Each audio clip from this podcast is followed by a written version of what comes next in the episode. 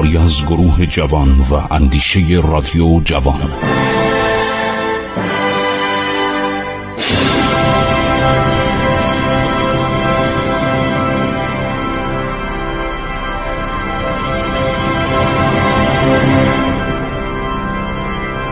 بسم الله الرحمن الرحیم. به نام خداوند بخشاینده مهربان. من خسرو معتظر هستم. با سلام و عرض ادب و احترام به شما شنوندگان عزیز به خصوص جوانان گرامی که به دانستن تاریخ کشور با شکوه و کشور شامخ و کشور در خور افتخار خود علاقه دارند براشون دارم تاریخ ساسانیان رو میگم. این دوران بسیار حساس اواخر سلطنت ساسانیان. خب عرض کردم که خسرو پرویز وقتی از شر بهرام چوبین که از ایران فرار کرده بود سردار بزرگی بود بهرام چوبینا علت نارضاییش هم رفتار زشت و بیادبانه هرمز چهارم پدر خسرو پرویز بود که حالا ماجراش همه رو شنیدید. براتون قیامش گفتم چه در زمان هرمز چه در زمان خسرو پرویز که حتی خسرو پرویز فرار کرد رفت به روم.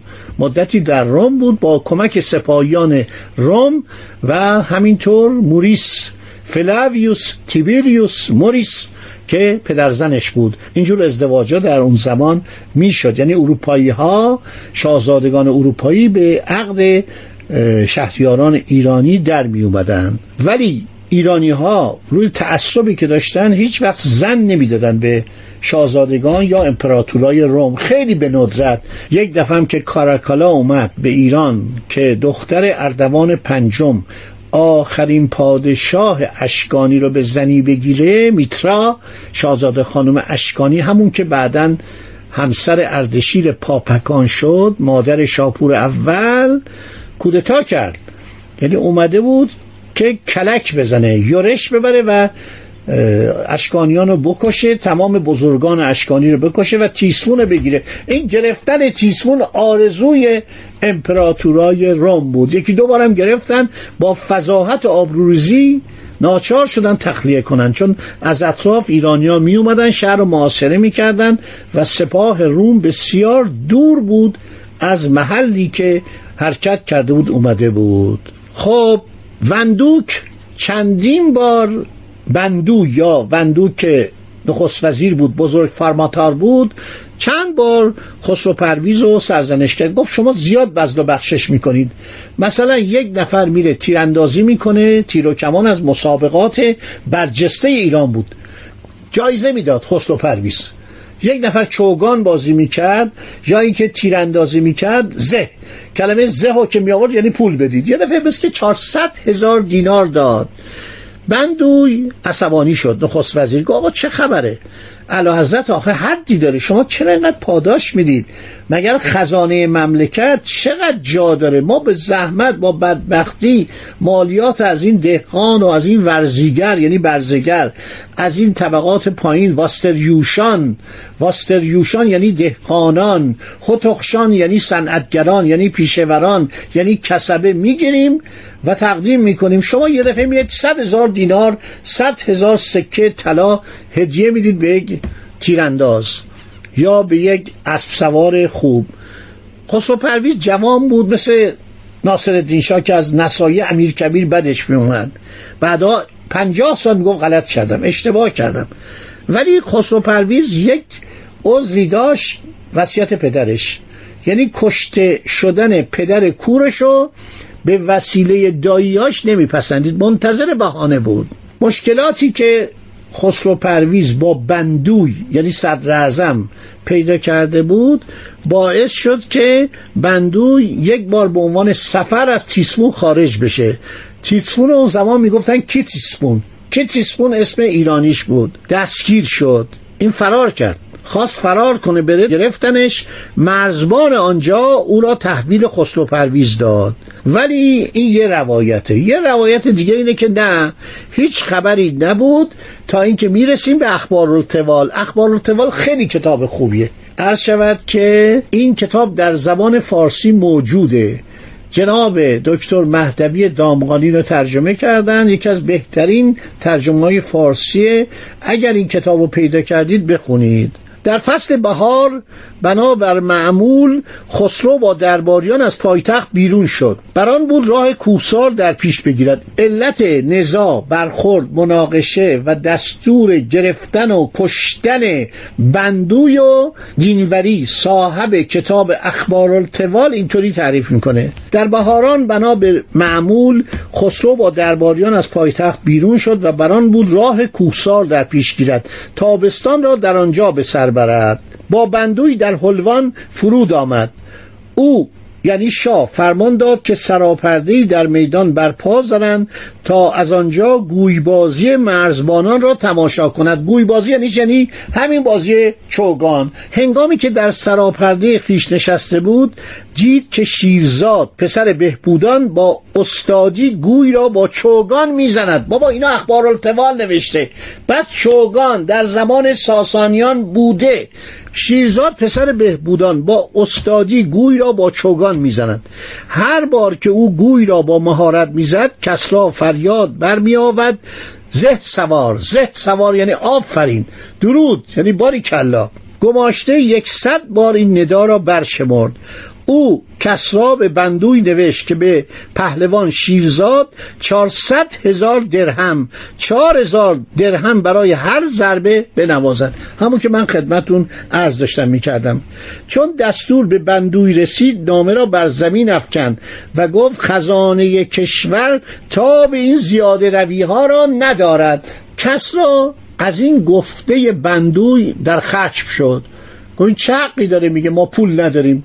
آقا نمی‌تونم بدم خزانه مملکت انقدر نمی‌تونه شما برای هر گوی دارید برای هر گوی زدن یا برای هر تیری که پرتاب میکن شما دارید عرض شود چهار هزار درهم می‌دید. خسرو پرویز به سرکرده نگهبانان عرض شود که کاخ شاهنشاهی اسمای عجیبی هم داشته. حالا براتون می‌خونم در فصول بعد این کتاب. و در بخش های بعدی این برنامه براتون می‌خونم که اسم عجیبی داشتن دستور داد که نزد بندوی رود و دستان و پاهایش را قطع کند.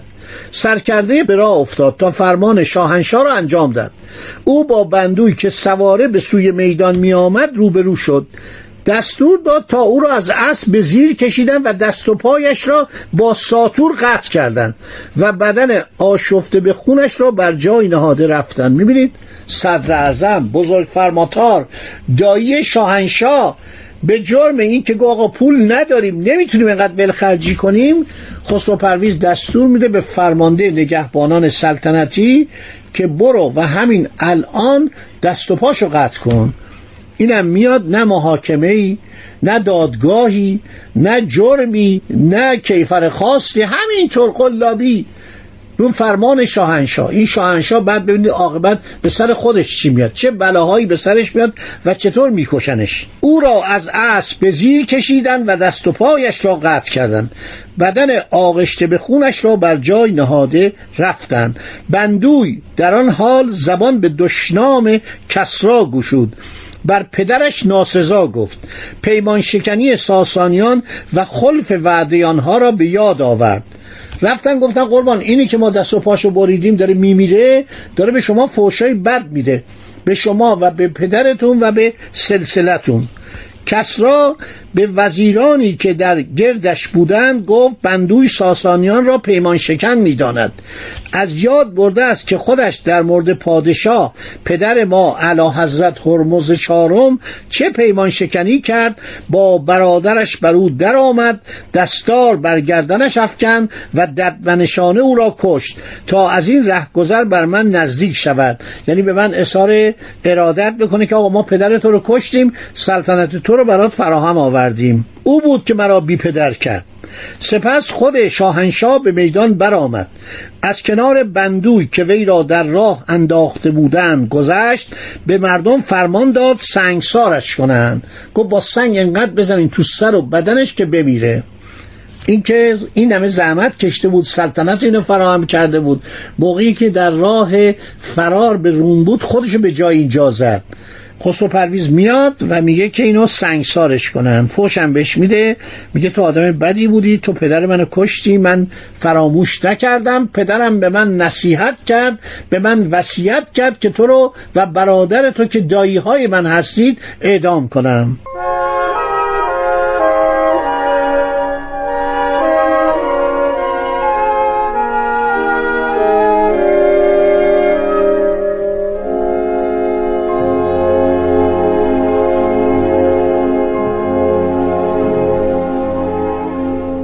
قدری او را سنگسار کردند تا جان داد. کسرا گفت این از این یکی. باش تا نوبت دیگری رسد. یعنی آرزو کرد تا بستام یا ویستهم نیز به مرگی چون مرگ بندوی دوچار شود. اینو دینوری میگه. فردوسی هم همینطوری میگه. سالبی هم تعریف می‌کنه ولی به علل اصلی اختلاف بین پادشاه و داییهاش عرض شود که اشاره نمی‌کنه.